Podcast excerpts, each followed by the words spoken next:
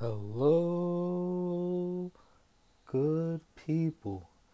I am your host, Josie Kim. It is an honor to be with you today, here, this evening, whenever you're listening to this podcast. I feel so drained from just going and talking and um, handling different energies. I'm in two different therapeutic groups right now, and both are super cool, and I'm super thankful to be a part of both, just to learn from different people and get new um, assets, skill sets, um, healthy coping mechanisms, and use my knowledge to bring insights and understanding into other people for their journey. I'm super thankful for it. And it is so much mental taxation, especially meeting new people and just hearing their new host of problems. And I guess in the same vein, they have to hear anything I'm dealing with.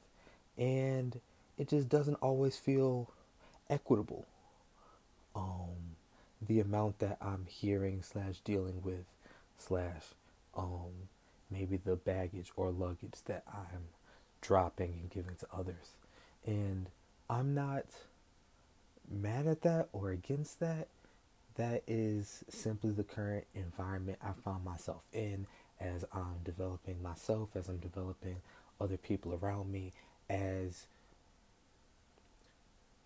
we as a collective consciousness, um, a global community, um, can realize and see more sides of ourselves, be at a place where we can bring all sides of ourselves at and um, stop experiencing so much mental and physical and spiritual unhealthiness because of neglecting parts of ourselves, neglecting parts of our beings, having extreme over imbalances in other parts of our beings, and going on thinking we can continue that as if it's healthy. And often we don't do it on our own prerogative in some instances, we do just because change is hard and identifying with new parts of ourselves is hard and working through past traumas is also hard. uh, yet, there's also a demand for more parts of us to exist because of capitalism, because of greed, because of our society, just because this world that we live in. Um, it, it, it can make it tough. And honestly, the most interesting thing that I've seen from ITU, which was essentially the psych ward, which was um, interesting, hard. I, I, didn't mean to say which was it. It just happened to come out. Um, these therapy groups, the therapists I've been seeing since in my individual session, the group therapy that they recommended that I went to, this new group therapy that I've been placed to by the hospital that I was hospitalized at. The most interesting thing to me is the issues of the people who are patients versus the people who are the mental health providers, practitioners, are not that different. Hmm. They manifest themselves differently, obviously, and some are more acceptable in our culture than others are. If you are a workaholic, nobody is going to term you mentally ill in our modern society. Yet, you're neglecting your creativity, you're neglecting your relational skills, you're neglecting your ability to speak up for yourself. You are mentally suffering, and your life is worse from not having access to all sides of yourself. Someone else, like the person I mentioned yesterday, uh, let's call him again Jared, has the same focus locked on part of himself just instead of on work, it's on the metaphysical. So instead of putting 80 hours in for his job or entrepreneurship, he's putting 80 hours in on understanding all the quantum power of the universe, which is not something physical or tangible or applicable. So when he talks about what he's doing with his life and all the stuff he's researching and going into and how we're all really particles, nobody understands him. For the person who is the workaholic and all they talk about is their job and spend and devote their life to it, people can at least tangibly understand that. Well, you gotta get money. Well, you're trying to make your dreams come true. When the irony is, ooh, the irony is, you can never achieve your dreams only using part of yourself because your dream self is holistic and full and in tune with all parts of yourself, and you will never achieve that by being one or even two dimensional.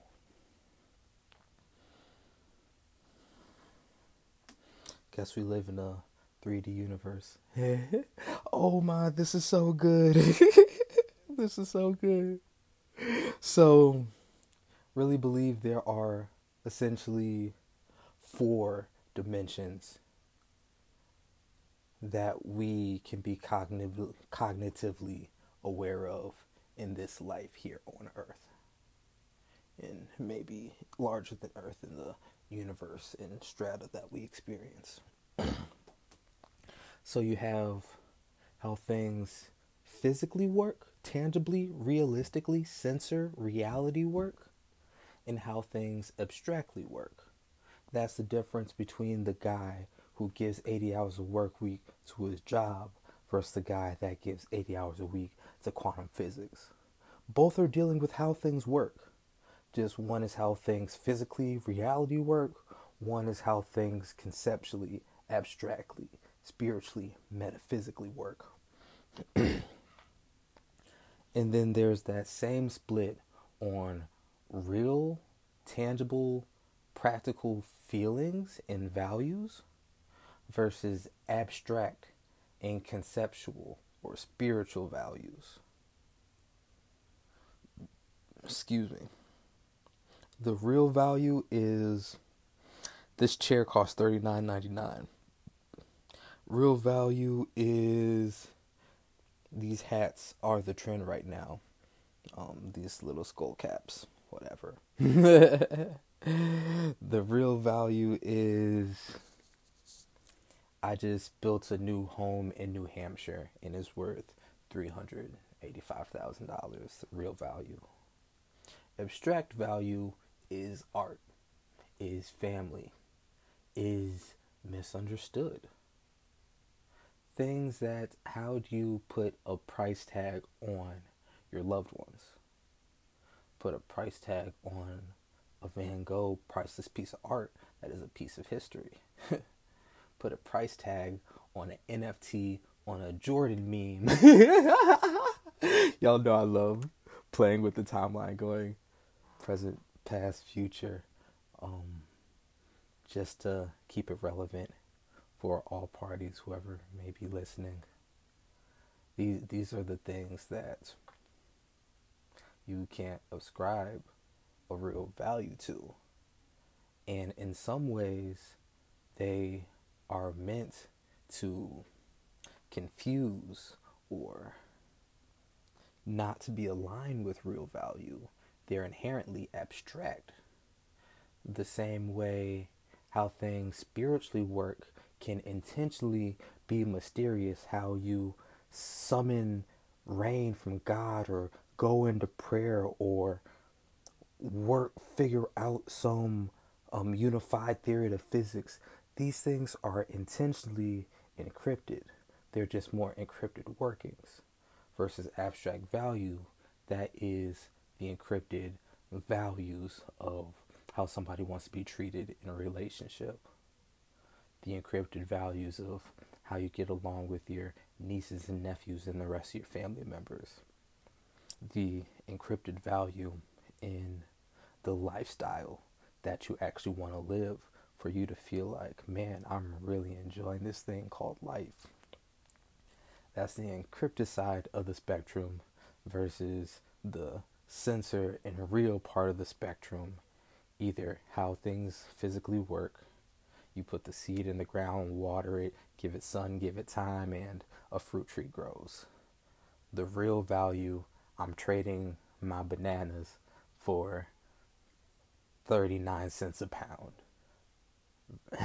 so the, the, the, the, the real tangible workings of value versus the abstract um, non-tangible workings or values. And these are the four quadrants of life. And you can see these in people. You can see these in places. For example you guys are getting a little quick preview of my book mastering your environment. Shout out to being a podcast subscriber. Um real value. That is land that is planes that is the ability to construct something and use the imagination and really make something tangible, something wooden, something gold, something real that people can trade and appreciate and really has value. Um, a abstract working place would be the forest. That's where the whole planet heals. That's where you get trees. That's where rivers go into to oxygenate the water so it can go back into the streams and ultimately enter the ocean and be more oxygenated. And everyone needs oxygen. Abstract working, which is kind of, again, the, the prayer, the healing, the deeper understanding of how things operate so we can function and exist as our best. Um, how things really work. Associate that with water, just simply from the point that, first of all, all humans need water. how we really work is humans are 60% water. You get fishing, you get trade, you get clarity, you get even in some parts healing. Different than the oxygenated healing Yet to say that water in any sense is not healing and holistic would just straight up be missing the mark. um, and then abstract values. this is so beautiful. You get volcanoes, you get magma, you get exposure of the sun, anything that is really related to just that fire of life in how that manifests most obviously in this real reality is in volcanoes and their explosions and what does it have to do with the abstract values of this earth, this life. All the way in Earth's mantle, deep down in our core, we have magma brewing. This is what moves the tectonic plates. This is what is forming our mountains. This is what is giving continents their continuity to either split apart or stay together. This is the spectrum of entirety of what shapes Earth. And we see ourselves as existing in different nations and different countries. This is thankful to this magma movement, which then manifests itself above ground in the form of volcanoes, which are just one of the most powerful sights that you can get in existence. Um, if not them, a mountain, which again is formed by the magma. Yeah, a mountain isn't gonna spew hot lava. it, what what what is the real what is the real value of a volcano spurting. Wipes out the land. You can get a little of that um, good quality soil and ashes from it. Yet the real value isn't really much. It's really kind of a mystery. It's really kind of a riddle. Yet, if you see a volcano explode, what's that worth to you? That's priceless. that's an experience that you'll have for the rest of your life that not many people can say they've experienced unless they live by an active volcano, which in the grand scheme of the world is few and far between. So, uh, the, the the purpose of bringing that up was just these dimensions exist in us people, in places, in our things. We're at 15 minutes. Hmm. And that was Misunderstood 5.